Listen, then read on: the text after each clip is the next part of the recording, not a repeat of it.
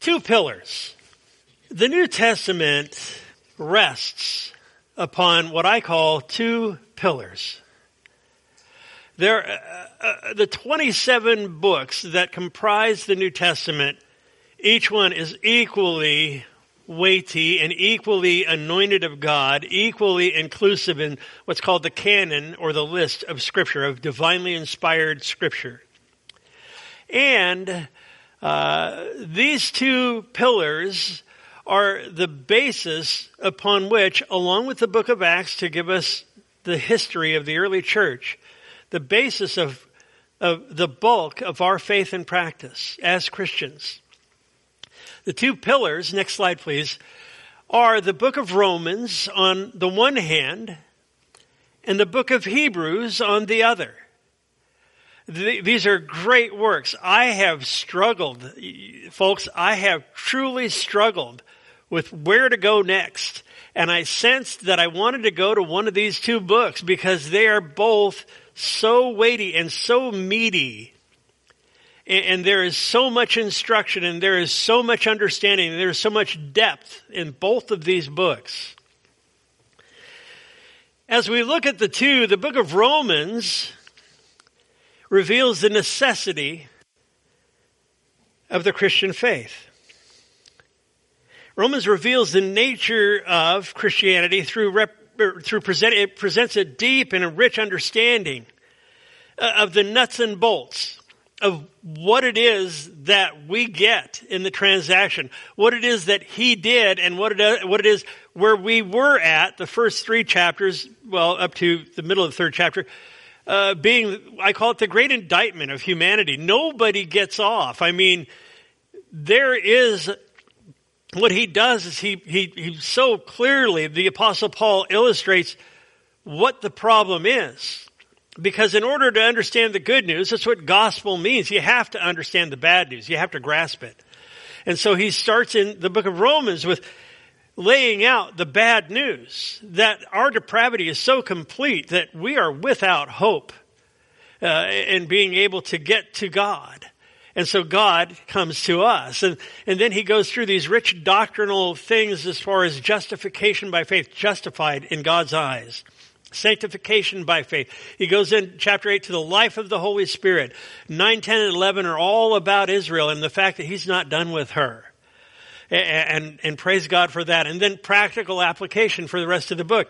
Uh, the, the book of Romans was written to a largely Gentile audience. In other words, anybody that's not a Jew is a Gentile. And, and so you and I as Gentiles, unless there's anybody that's Messianic in here, uh, would be the ones that that really was focused on. Now, there's great instruction for everyone in it, but that was the focus when Paul wrote it.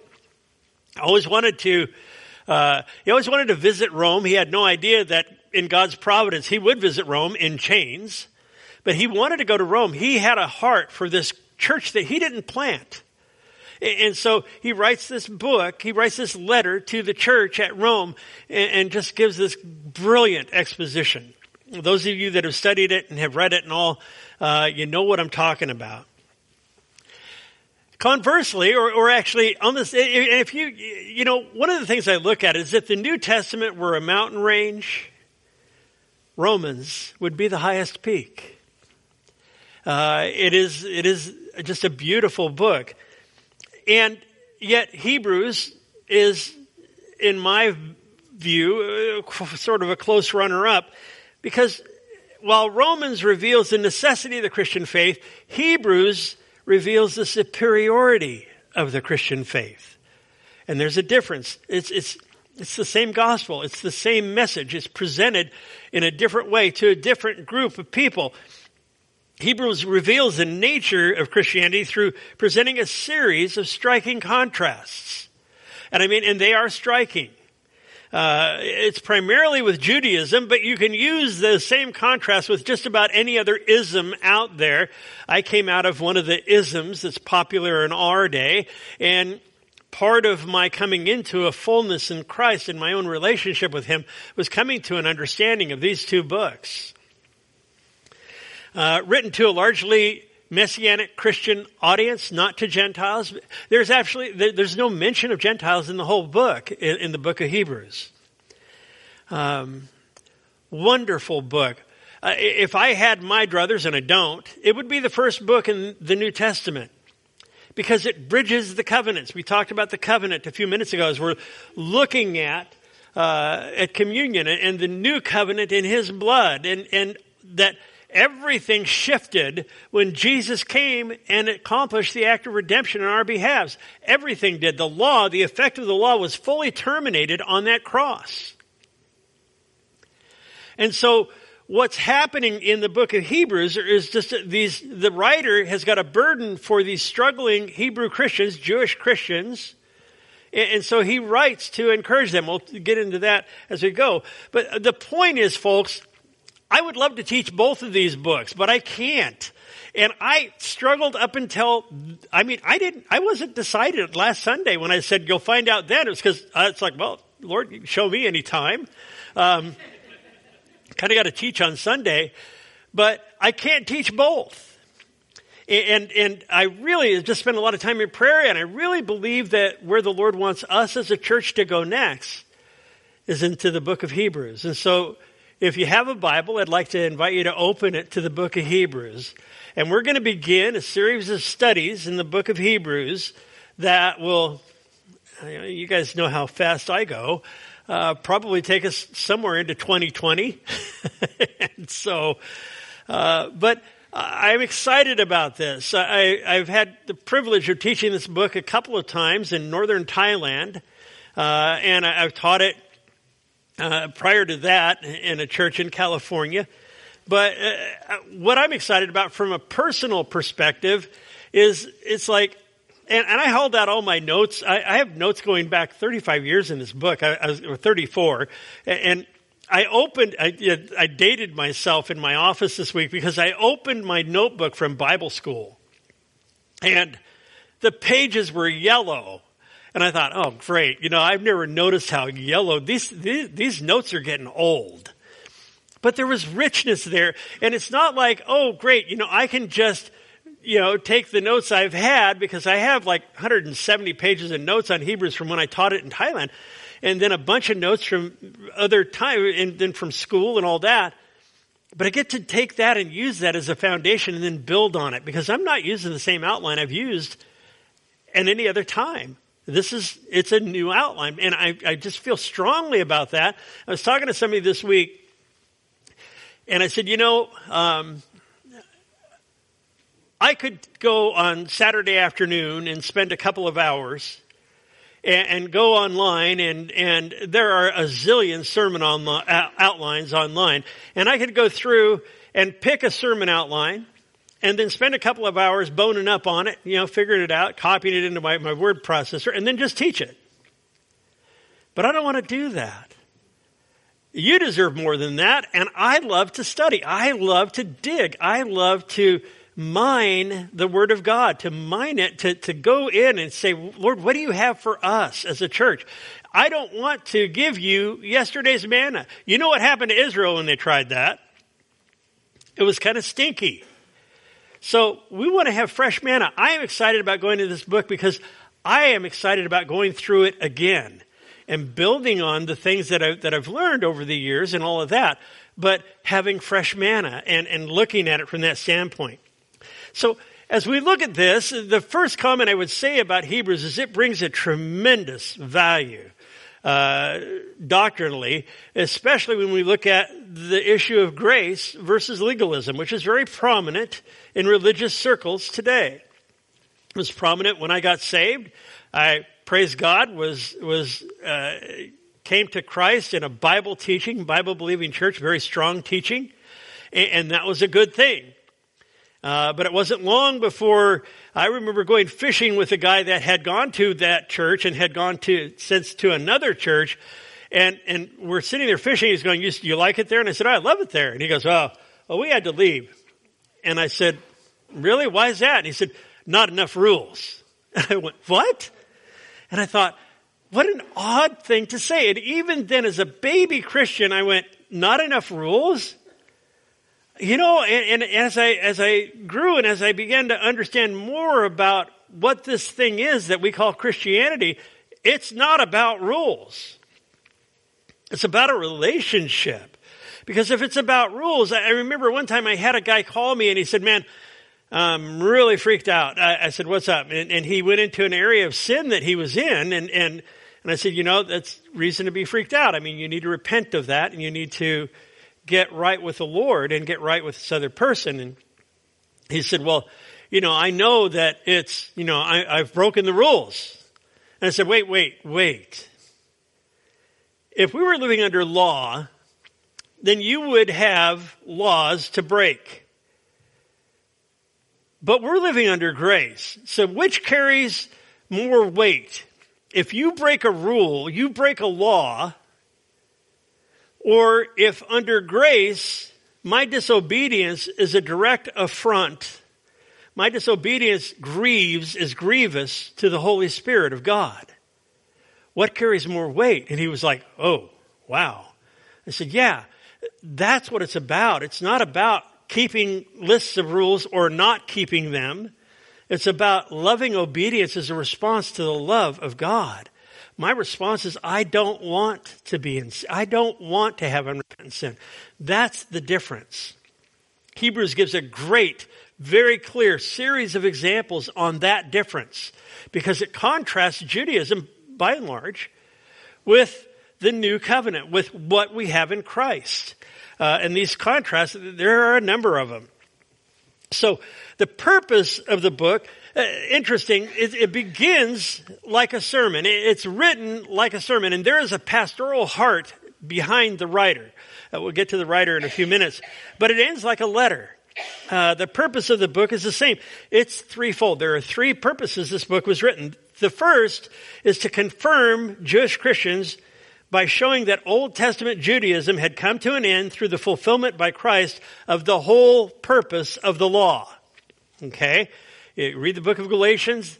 The, the, the, law was a tutor. It was a schoolmaster to lead us to Christ. Uh, talking with someone recently, I said, when you're driving down the road and you're driving, you're just driving along and you see a policeman coming the other way, what's the first thing that happens?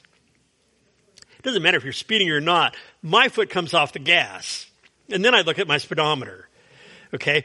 That's a consciousness of law, but that's what the law does. It reminds us of sin. It tells, it doesn't have any, the law, that policeman doesn't have any effect on whether or not I'm speeding. But he does bring a consciousness of it to me. And that's the purpose. And so, uh, it, it's confirming to these, these people who were steeped in Judaism, it's confirming that the law was done away. It was fulfilled. It wasn't, it wasn't abolished. Jesus said, I didn't come to abolish the law. I came to fulfill it. And then it, and now by faith in Christ, the law is fulfilled in me, in Him. I don't have to worry about it. I don't have to worry about the rules. The second is to warn. Uh, some who had identified themselves as Christians to warn them against falling back into Judaism because they were under a lot of stress. We'll get into that. Uh, the, the, second part of that is to warn them uh, against pausing in their walk with Him, stopping, short of true faith in Christ because people can have, I mean, the Bible, the New Testament talks about those who have an appearance of godliness, but they deny its power, the power thereof. And so it's a warning to not fall short, to not pause short of true faith in Christ. There is a difference, folks, between a Christian and a deist. The world is full of deists. Now, deists is, well, I believe in God, but they don't want to talk about sin. They, they, would, my God would never judge people. My God, and you know, no, it's a warning against that. That's somebody who has paused and they might believe in God, but they have never come to faith. They have never come to faith in Jesus the Messiah, the one who died for them.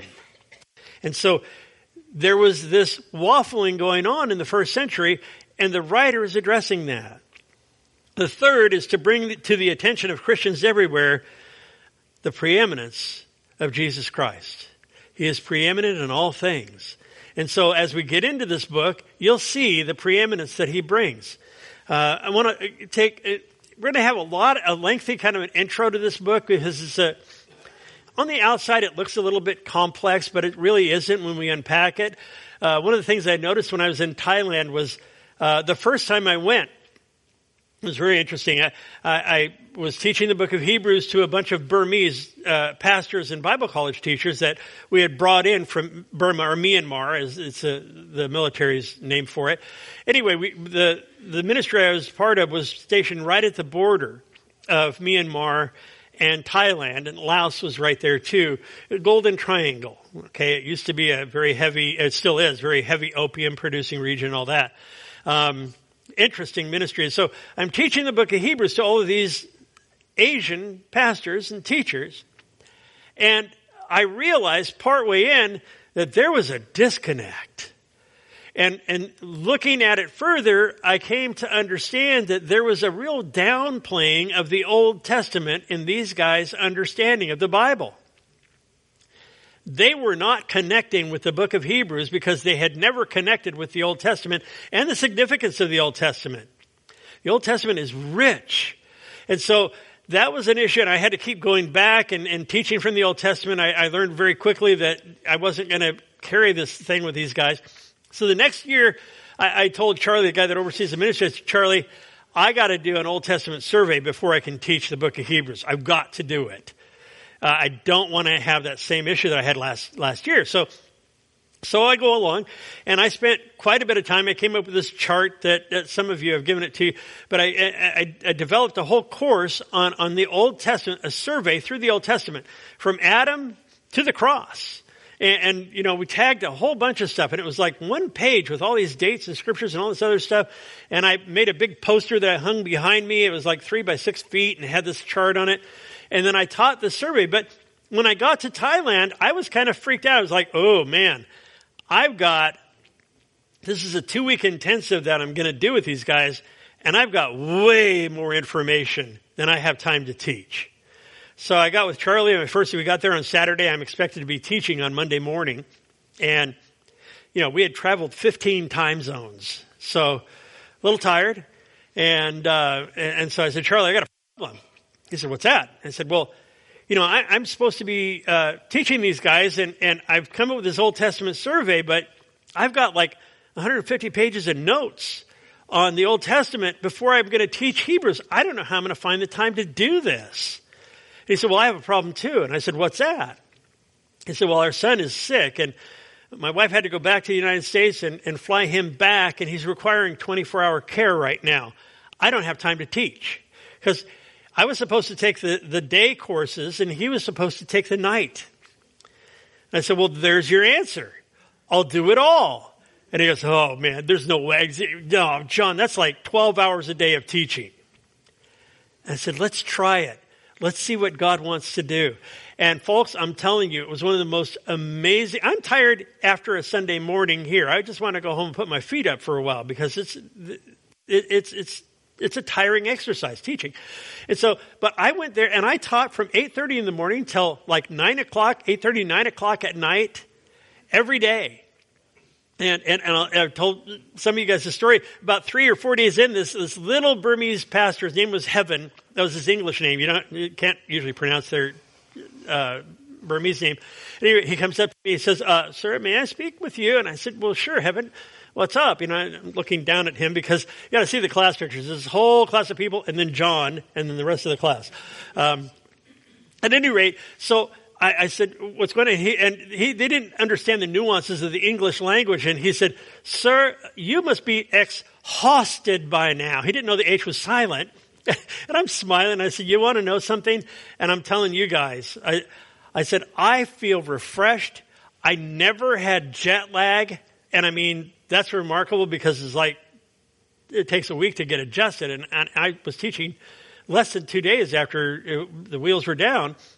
And I, I, I feel focused. I can't wait to get to class and I can't wait to go forward.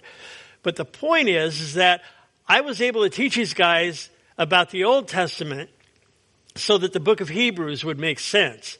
And God honored it. Now, yeah, and I, I hit the wall when I came home. It was like, oh my gosh, where's the door? But it was just a wonderful, wonderful time. That was the last time I taught this book. So as we get into this, we're going to bounce back to the Old Testament quite a bit because I bring light to the book of Hebrews where it talks about an Old Testament passage. We'll go and we'll look at it. We're not going to get down into uh, a ton of detail on that, but we do want to have a basic understanding. Some of you have, have read this and studied this before. Probably a lot of you have. And my that you'll enjoy this and not only enjoy it, but God will speak to you and God will use this in your life to deepen your faith because that's what it's about. General information, the title.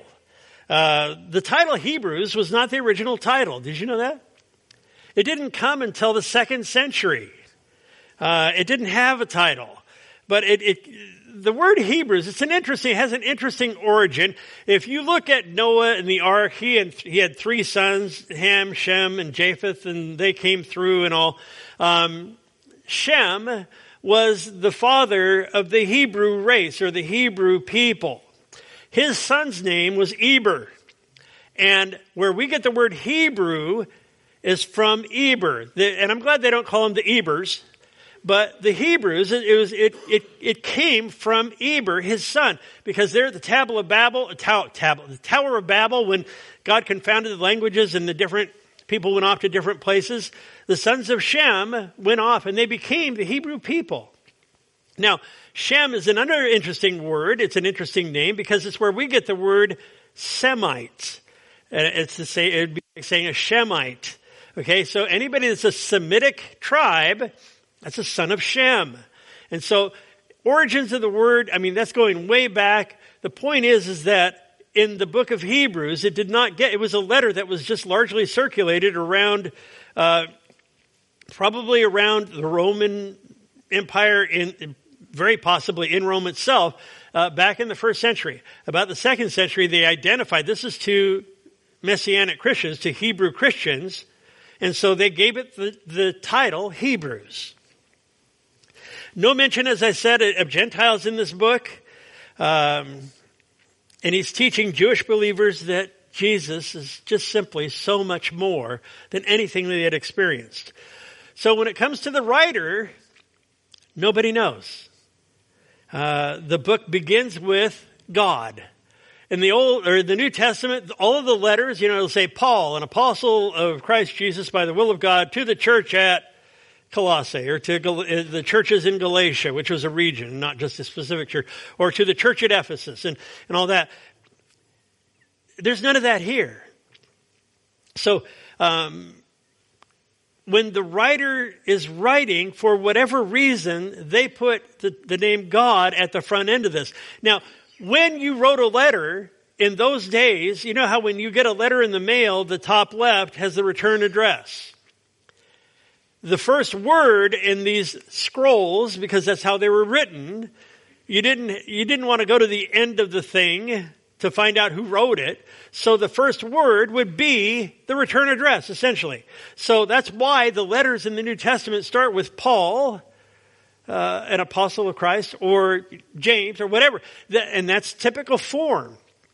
And there were probably for reasons of persecution, I'm guessing, uh, or some other reasons uh, that the writer left his or her name off, and I believe it was a he, but uh, there's some different possibilities.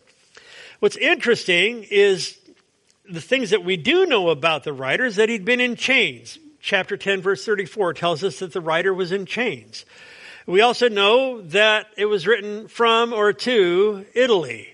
Uh, we can generally gather that, and, and, we'll get into that in a minute. Uh, we also know that his companion was Timothy. Uh, nobody doubted who wrote it in the first century. We, that we don't know doesn't mean that they didn't. Nobody doubted it. The writer was known uh, to the recipients, and they received it as authoritative. That's the point. And so that we don't understand, that we don't know who the writer is, really doesn't affect the fact that God is the author. The Holy Spirit is the author of this, and it is absolutely inspired Scripture. Could have been Paul. Uh, we see long sentences, like we're looking in here. The first four verses is one sentence. Uh, as we get into chapter one and, and all, but, but it could have been Paul. Paul was also highly educated. He had the equivalent of a double PhD in theology. Uh, Hebrews is written with very high Greek. It is the most, it's the highest Greek of any writing in the New Testament. It was written by an educated man. It was written by somebody who really understood Judaism, intimately familiar with Judaism. He uses the word we or let us a lot in that book. So, uh, the assumption can easily be made that the person was a Jewish Christian. And so, and, he, and he's burdened for his countrymen. Could have been Paul. I have previously held to privately that it was the Apostle Paul that wrote it. I'm not so sure. As I've been studying this time around, uh, I really got into some interesting data on uh, one of the other guys that it equally could have been. Could have been Barnabas. Barnabas was a Levite. Uh, we're told in Acts 4:36, and he was also from Cyprus, which would be, excuse me, that was a, a large Hellenistic or Greek center island of Cyprus off the coast of Israel and go north. Uh, the island up there, it was part of the Roman Empire and it was a Greek uh, cultural stronghold. It was, it was a, a place where people would be very highly educated. Again, it fits, but we don't know. Could have been, and here's one, this came later, but it, I'm going to mention it anyway. It could have been Aquila. Aquila and Priscilla, they were the ones who oversaw the church in Rome. It could have been Aquila's wife, Priscilla. I don't think so, and it came later. It's, it's, it's a cool thought. I mean, and it would explain why the writer's name is not, you, know, you know, Priscilla, da da da in, in verse 1. It would explain why it, they were holding off on that because there was still a lot of, uh, there was still a lot of hostility towards women in the first century, even though Christ had elevated them to equal status as, as men. So it could have been. It's doubtful but that's a, it's, something that's been postulated. The another one here, and this is this one got me. This is interesting. Could have been Apollos. Remember in 1 Corinthians 1, uh, the Corinthians were dividing, well, I'm of Paul, well, I'm of Cephas, well, I'm of Apollos.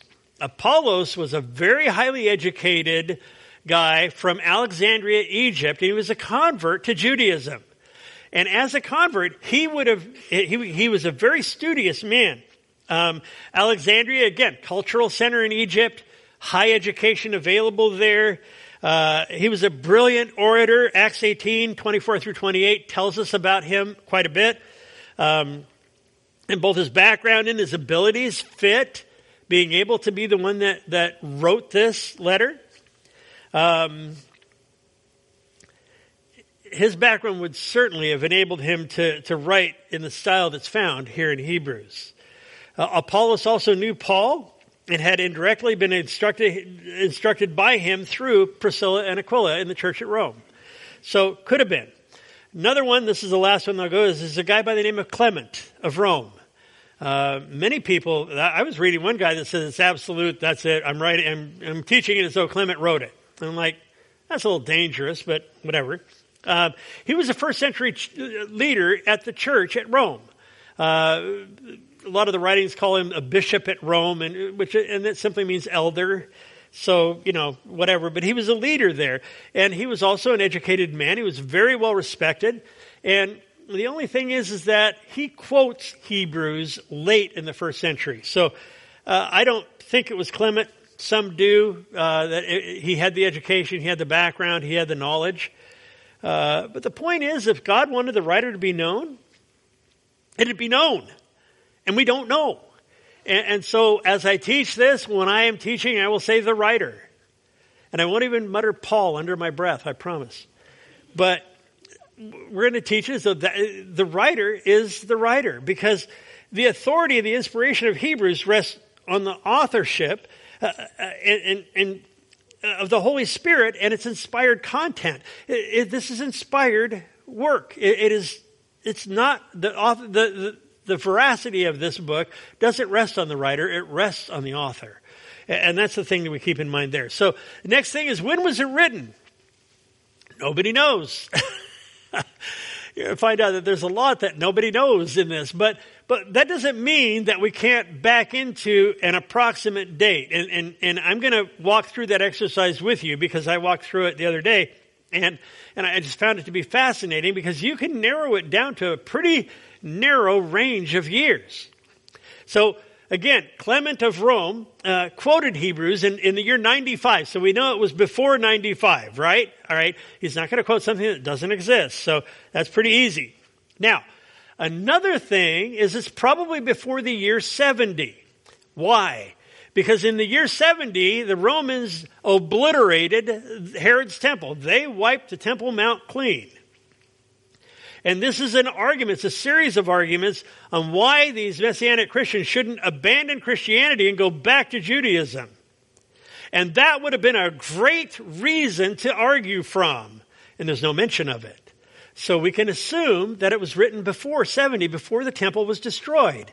The temple was still going, it was still up and running. And so uh, we can also look at that it was probably before the year 64. Uh, you hear the old saying that Nero fiddled while Rome burned.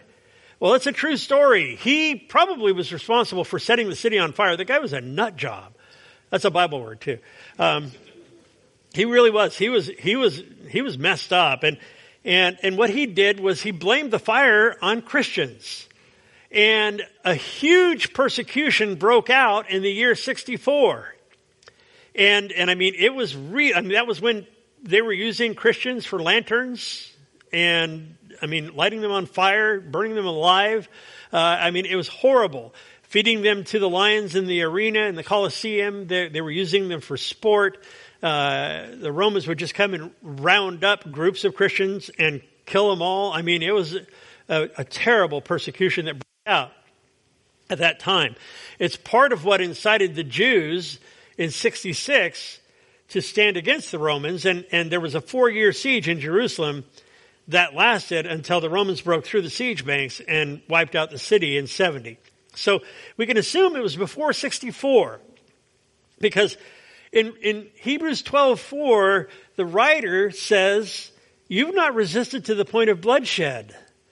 And if it was after 64, there was a very good chance, especially if this was a church in Rome, it was somewhere in the Roman Empire, but there was a very good chance that they had experienced major bloodshed. So again, it's, you can look at this and say, okay, well, all right. Now, there was a lesser persecution that broke out in the year 49. I hope I'm not boring you guys. I just, I love to, to, to just present this history because it's understanding that we're establishing the foundation of this book. And, and then when we get into the text, it'll make a lot more sense. So please stay with me here. Um, in 49, there was a guy by the name of Emperor Claudius and he got upset with the Jews in Rome, and he kicked them out. Uh, this is recorded for us um, in in uh, chapter 10, the, the writer says you had your goods plundered and all that when you were younger, and it was probably Claudius's persecution, but it was a minor, it was a, it was a regional persecution, not empire wide. Uh, so it was after 49 because we see evidences of that persecution in both in Hebrews and in the book of Acts. Here's where probably settles out. It was probably in the early up until maybe the mid 60s, but no later than that. Because in 64, again, Nero did his deal. So it was probably around 60 or in the early 60s AD. Um, the writer hints in this book that a greater persecution is coming. There was a lot of unrest. These guys were in a vice. They were in a squeeze. And that's why he's writing this book. The persecution's begun. It's not full blown. And he wants to lay out the value of hanging in there and not shipwrecking their faith. That's why there's a ship on the slide. You see a ship laying on the beach. Uh, to me, that symbolizes part of the meaning in Hebrews is that he doesn't want to see these guys wash out. He wants to see them go the course. And he knows that it's costing them a lot. You think that we have persecution here when somebody gets mad at us, and that's real. I mean, it's, it's, I'm not going to underplay that. I mean, these people were putting everything on the line, and they were experiencing huge amounts of loss. And by the way, they had also, by this time in the first century, they had expected that Jesus would return. And they were bummed out. They were upset. They were discouraged because he hadn't. And here we are 2,000 years later still waiting, and yet he knows the time. And he says, it's not up to you to know the time. It's up to you to be ready. That's the emphasis that Jesus put on it. Both times they asked him about it. I'm not going to go there. I could get, I could rabbit trail on that. So, probably in the early 60s. Who was it written to? Nobody knows for sure. Nobody knows specifically. Uh, there's no opening salutation, as I mentioned. It's written to Messianic Christians. Now, I'll share a quick story with uh, what happened when I was in Bible school. We were teaching this, and, and the guy that taught Hebrews, this is the first time I went through the book, he was an excellent teacher. And, and, I mean, I just hung. It was like, man, I would just sit there in class and, and you know, I'd write, write notes like crazy. And I, I'm not generally a note taker. And he was just a really good teacher. But he said, now when you approach this book, you have to approach it with a Jewish mindset. And so every day before class, he would get up in front of everybody and he'd, he'd open in prayer and he'd say, okay, now, and he would snap his fingers next to his ears and he'd say, you're a Jew. And then he would say, because you have to look at this from where these people were standing. Well, this one day, this, this girl stood at the door, and the entire student body of the Calvary Chapel Bible College at that time, everybody's going into the lecture hall. She stands at the door and she passes out coffee filters to every single person. And the instruction was when he snaps his fingers, put them on because it was, it was sort of a makeshift yarmulke. You know what a yarmulke is? The Jews wear the little beanie hat things. Anyway, so he snapped his fingers and, and everybody in the place put their yarmulke on. it was probably 10 minutes before he could get composed enough to actually begin to teach. So, not going to remind you, I'm not going to snap my fingers and all that, but the important thing is, is you have to adopt a Jewish mindset. You have to be able to look at this from where they were looking. And we'll do that as we go along. Don't worry about it. I mean, it's not like you have to go home and like read the whole Old Testament or something. We'll do that as we go along. We'll give instruction that, all right, you got to look at this from a Jewish standpoint. This doesn't maybe make sense to you, but it makes sense to, made sense to them. And here's what we can take out of it. Here's the takeaway. Here's, because this totally applies to us. Get to that. All right. So, uh, it was sent to a, a, a, congregation of Jewish Christians somewhere in the Roman world. Don't know exactly where. Uh, it was probably a house church. Most of the churches in the first century were house churches. Uh, very possibly in Rome itself. Uh, there's a clue in chapter 13 that I think is interesting. I love to do this detective work. It's, it's just fun. Um, he says, those from Italy send you their greetings in chapter 13. Now, if I'm traveling with a bunch of people and they're from Los Angeles and I'm writing to people in Los Angeles, I'd be saying, hey, those from LA say hi. And that's what he's saying. So he doesn't say those in Italy send their greetings. He says those from Italy send their greetings. So it's sort of a hint. Again, it doesn't tell us exactly who he was writing to, but it's just interesting as you do the sort of the detective work and come up with different hypotheses on what this was going, who this was going to and where they were and all of that. So again, it's not, it's not largely known at all. Well, it's not known at all who specifically it was written to. It was written to Messianic Jews. Uh, that's about the extent of it. So, and this is 15 years after the, the, the, banishment that Claudius did. Now the persecution, the threat of persecution, appears to be a lot more serious. And this would be coming, the mounting tensions before persecution breaks out across the empire. As mentioned, this congregation lived through the banishment under the decree of Claudius. Insult, persecution, and especially the seizure of property uh, were normal under those kind of decrees. Uh, the writer prepared this sermon. He prepares this writing for those who had been already thrown out of Rome, along with Aquila and Priscilla. You look in Acts chapter 18, verses 1 and 2. He talks about uh, the banishment of, of Claudius there. And, and so, again, pulling these things together and saying, okay, help us make sense going in, looking at this book, uh, taking a, a, a look before we actually get into the, the verses and we start to study it, we want to look at that. Okay, why was it written? Hey, there's something we know. I've mentioned how much we don't know, but um, three things. It's a warning against apostasy, eh, which means to deny Christ. Uh, the second is to encourage readers in the face of severe trials and persecution. Uh, the last thing is to deliver Christians from being Jewish, to free them from legalism, ceremony, and ritual. You guys know that how I feel about that. I mean, uh, just it's fine if we have things that we customarily do, but legalism, manifesting through ceremonies that if we're not doing it a certain way, I mean, you know, the last words of a dying church, we've never done it that way before. Uh, and, and, becoming ritualistic, hardened up, uh, sort of that wineskin getting hard. Uh, the book of Hebrews will free from that. Uh, the next thing is their world was falling apart and God was quiet. Sound familiar? Sometimes it's easy to start getting carried off and to, to not stay centered and grounded in what it is that God's doing. I mean, I look around, I look at, especially look at the political landscape, I look at the cultural landscape, and it's a mess. I say, Lord, what are you doing? Well, he's working. He may be quiet. And the writer's purpose in this is to say God speaks. Chapter 1, God in times past spoke to the fathers through the prophets but in these last days has spoken to us in his son. He's, he's encouraging them coming out of the gate that God does speak. He's not quiet. That he's quiet, that you don't see what he's doing doesn't mean that he's not working, that he's not moving. Great encouragement for us. Uh, the other thing is the cost of discipleship for these guys was high. It was very high. To be a disciple of Christ, and in their eyes, they were thinking, well, maybe this is too much, too much of a cost. It's too high of a price to pay. And the writer is saying, no, you need to stay the course.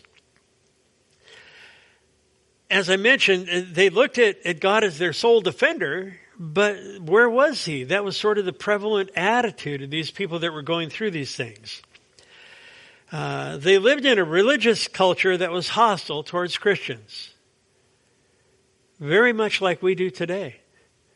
They lived in a sec- secular culture that was hostile towards Christians very much like we do today. Does this book apply? Absolutely it applies. Does it give answers to the things that we face? Absolutely it does. Because both the Romans and the Jews were responsible for the persecution of Christians. The government and religious people were lined up against the, the true church. And these people were weathering persecution from both. They saw them as separate. Don't get me wrong. They didn't look at it as lumped into one. But truly, they were facing some pretty formidable odds, earthly speaking. They needed to know that God lives and that God speaks. So do we. I mean, uh, folks, it's easy to get off. It's easy to just start becoming complacent about the things of God. And one of my main prayers for this book is that it will bring Christ alive in new ways in our hearts that we can hang on to. There's some tangible ways that we can hang on to and that our faith will grow, that our relationship with Him will grow. That's the point of this. We don't just do this so that we can have, and I know that in, in, an introduction like this, that it's kind of long and all of that. When we get into the text, you'll see that there's, there's just some great stuff. I mean, I could easily spend a month on the first four verses. We're not going to. But I mean, there is just so much meat in this book. How does it apply to us? Three ways that your faith is tested, sifted, and attacked. The first is, I would call it practical or mild persecution. It's when people come against you. They don't like you. You're a Christian. I remember when I first became a Christian, my list of friends dropped. Well, for one thing, they got tired of hearing from me. But, I mean, it, it was, it was true. and, and, there are times, I remember being at a, a little fair thing that uh, a church that we were at in California was at, handing out water, just handing out free water. Had a sign that said the church's name on it. And there were people that would cut a path around or that I would try to hand water to and they would glare at me. And it's like, really? We're just giving you water. We're not, you know, we're not selling this. And, you know, they'd come by and say, how much is that? I say, it's free, and, but it's twice that if you want two. And, you know, it was just a simple outreach, but people don't like Christians if they're pushing against. Sometimes I've found that those are the people that are closest to the kingdom of God. So that doesn't mean that you give up and walk away. So active opposition, persecution, even if it's mild, relationships sometimes end, people become hostile, etc. That's one way that our faith is attacked. Another, and that's from the outside. Another is from the inside. Another is in our thought life, folks. How is my faith attacked? Because, you know, it can get it's subtle, but it's powerful. Others mock in ignorance. They, they, they come at you. The world wants to say that ultimate truth can't be found. How many times have I heard that? Oh, well, that's your truth. No, it's ultimate truth. And you need to understand that. This is real stuff. The Christianity is not some game. This is real. Jesus really rose from the dead. He really does govern this place from heaven. I don't understand how he does it, but I want to submit to it. So our thought life can, we can become confused and, and, and truth is, eh, you gotta understand, truth is found in a person.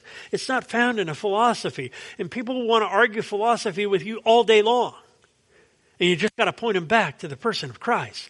Part of what the writer is doing here is pointing people back to the person of Christ. Because the philosophies that were alive in the first century, many of them are the same ones that we deal with now. They just are packaged with a different name, but they're the same ones. They're the same kind of trials the same kind of opposition. And, and the, the God of this world is really good at repackaging and representing the things that we do battle with. And the battlefields for our mind. That's why 2 Corinthians 10 is so clear. Take those thoughts captive before the throne of Christ. Everything that exalts itself against the knowledge of God, you get rid of that. Because if you don't, you can start to slide. Carnality can creep in. Pretty soon compromise. Pretty soon kind of cooling off. Those are real things that we deal with. The third is panic. And I want to talk about this one for a minute. Fear sets in. When we're dealing with, we're going through trials, we're going through things we don't understand. I would love to say that I never get panicky about a trial that I'm going through. But I'm going to be honest and I'm going to be transparent with you. Sometimes that first thing is panic. What I'm talking about here, fear sets in as we face difficulties. The issue is not simply believing in the abstract, well, Jesus loves me and he died for my sins and he rose from the dead. But in trusting Him when the trials come and life's circumstances press in. That's where the rubber meets the road, folks. And the, the writer here in Hebrews is taking them beyond the doctrinal into the practical, saying, look, this is what it looks like, and this is how you need to walk it out in your life. That's how this book applies to us. The book was written to strengthen faith in Jesus. Straight up. And going through this study, I, I guarantee you on the basis of God's Word, not because of me, that your faith will be strengthened that you'll be challenged, that God will take and He will use this in your life in significant ways. The question then becomes what's the condition of your faith in a world that pressures us and stresses us and, and would be unconcerned or even more welcoming if we turned from Christ? And that's an interesting question. And I'm not saying that I think anybody here is so weak that that's going to be the case. And yet, I, I clearly, I have dealt with people before where there's an unbelieving spouse and their life actually got easier when they compromised. That's a tough deal. It's a tough thing. There are pressures out there to conform, but we're told to not be conformed to this world, to be transformed by the renewing of our minds in Christ Jesus. That's the point. So, quick outline. We're, I've got just a little bit further to go here. Uh, I want to talk to you about how the book breaks down and then when we get into the text next week, we're not going to even hit verse 1 this morning. I was, I was hoping to, but I know me. Um, quick outline is there, the, the book breaks down into three sections. Christ is superior to all. There's a superior person is presented. And, and it's in chapters 1 through 6. Christ, a superior person. And then a superior priesthood. You guys understand? A priest, somebody that goes, is a go-between between man and God. And we don't have priests in the classical sense in the Protestant church and the Catholic church, and that's, I could poke a lot of holes in that doctrinally, but, but the point is, is Jesus is our high priest. And we see that we have a better priest, not some guy, not some sinful man, not some guy that does sacrifices like they had in the Old Testament, but that we have a better priesthood, a superior priesthood. And that's chapters 7 through 10. We'll talk about that. The, the, the priesthood after the order of Melchizedek. And there's just some fascinating, wonderful truths in there that we'll pull out. Uh, the last is a superior principle. Faith. Uh, chapters 11 through 13, we see that faith is truly what sets us apart from walking according to the law, the list of rules, that now it's, as Romans calls it, the obedience of faith. And as we we trust Him, as we believe in Him, and our faith grows, that our relationship with Him grows as well. So the theme of this book simply is Jesus is better. Uh, you'll see that word over and over again. The word better is used 13 times in this book. Other words that express the theme, the word perfect or perfected is used 15 times. Let us or let 18 times.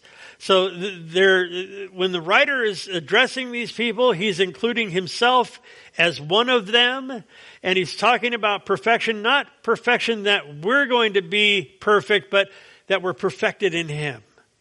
And, there's a difference in that there's a better way. There's 13 ways, and I'll read this really quickly, that Jesus is better from the text. Chapter 1, better than the prophets. Chapter 1, verse 1, man, he just gets right into it. He says, you know what?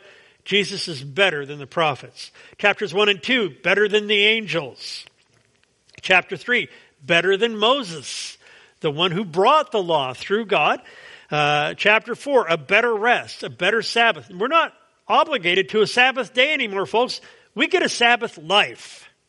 Today, if you hear, oh man, I want to preach these things. But the point is, it's a better rest in chapter 4. In chapter 4 also, we see that he's better than Joshua, better than Aaron. Chapter 5, a better high priest. Not like the priest, the Levitical priest, but this high priest after the order of Melchizedek that Abraham paid tithes to. We'll get into that. I mean, to have God as our high priest is very significant. Chapter 6, a better hope. Chapter 7, a better priesthood. Chapter 8, a better covenant. Chapter 9, a better tabernacle. Remember, there was a heavenly and there was the earthly and he goes into the heavenly, and we actually see the Ark of the Covenant in the heavenly there in the text. So a better tabernacle in chapter 9. Chapter 10, a better sacrifice for sin. Not a repetitive one, but once for all. Chapter 11, a better way. It's a better way to God. Chapter 12, a better relationship. So that's, those are the contrasts. And every time the writer puts one of these things out, he'll say, now look at this in the Old Testament. Look at this in Judaism. Look at this in, in, under the law and, and, and that. Now look at Jesus. He's better. And then he tells us why. And so, I, you know, my faith is just built up when I see these things because you want to talk about the Bible being a unified whole. By the time we're finished with this book, my prayer is that you'll see it as more a unified whole. You'll see this as one message, and it's the message of redemption.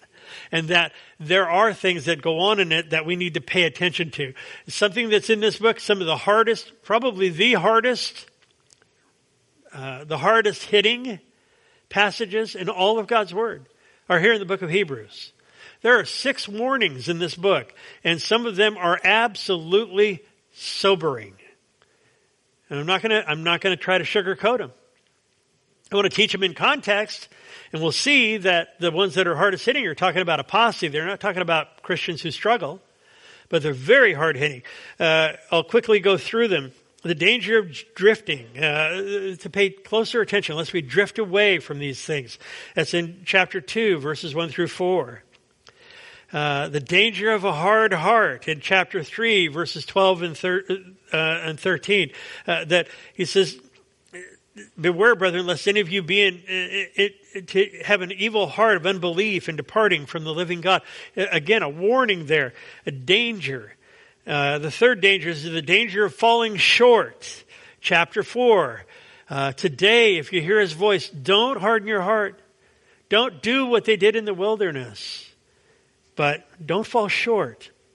Don't come short of his rest. Uh, the fourth danger is the danger of apostasy, which is simply changing one's mind. Uh, and that's, that's a hard text. Uh, I'll read through it quickly. In chapter 4, or chapter 6, uh, verses 4 through 6, for it's impossible for those who were once enlightened to have tasted the heavenly gift and have become partakers of the Holy Spirit and have tasted the good word of God and the powers of the age to come, if they fall away, to renew them again to repentance, since they crucify again for themselves the Son of God and put him to an open shame. Hard words. Words to heed, words to understand in context, absolutely. Uh, the fifth danger is the danger of despising. Chapters 10, uh, 26 through 29. And, and again, a hard saying. He's talking about sinning willfully after we received a knowledge of the truth. But the word and the, the, the, the, the play in that, it's a direct reference to apostasy. It's just saying, you know what? I don't want Jesus anymore. You know, curse God and die. I just, I don't want anything to do with this. And he's warning against becoming an apostate. And I look out today and I look out at the condition of the church in many ways. I believe the, the great apostasy has already started. And there's a place to guard our hearts and to, to, to see to it that we're in the will of God. And we'll look at that when we get there. The last uh, one here, the last warning is the danger of denying. Chapter 12, verse 25, he says, See to it that you don't refuse him who speaks. Remember, God had been quiet, and he's saying, No, he's speaking. He's speaking by his Spirit through his word. He says, Don't refuse him who speaks, for if they didn't escape uh, who refused him who spoke on earth, much more shall we not escape if we turn away from him who speaks from heaven. Speaking about, the, again, the contrast between uh, Mount Sinai and Mount Zion. Uh, great uh, parallel there. They're true warnings. The point is, these are true warnings from this book. And, and, the point is, is we want to be rooted in our faith. We want to be rooted in our relationship. We want to be rooted in the gospel of Christ. Uh, now is not, it's not the time to be seeing how close we can live to the edge. We want to be in a place where we're found in the will of God. We want to be in a place where we're fruitful and productive for the kingdom. The pressures on us are different, but they're not. The things that we endure, the trials that we go through, the, the pressure to conform to this world, those are real things that all of us deal with. And this book, this letter to these suffering, persecuted Hebrew Christians contains answers for our lives. And that's the point. As we go through this, uh, again, my prayer, my fervent prayer is that we as a church would grow and that we could see God's hand in our lives in a clearer way. And when we're faced with trials, when we're faced with persecutions, when we're faced with things that somehow we understand that God allows, but we're not comfortable in it, that we would have real, durable faith, and, and not just faith in a benign or, or, or a doctrinal way, but that we would trust that God's in control and that we know who has the power and the authority over our lives every one of us. With that, I'm looking forward to going through this book with you guys, and uh, and we'll hit the text hard next week. We're going to hit the ground running. I'm going to get into the first few.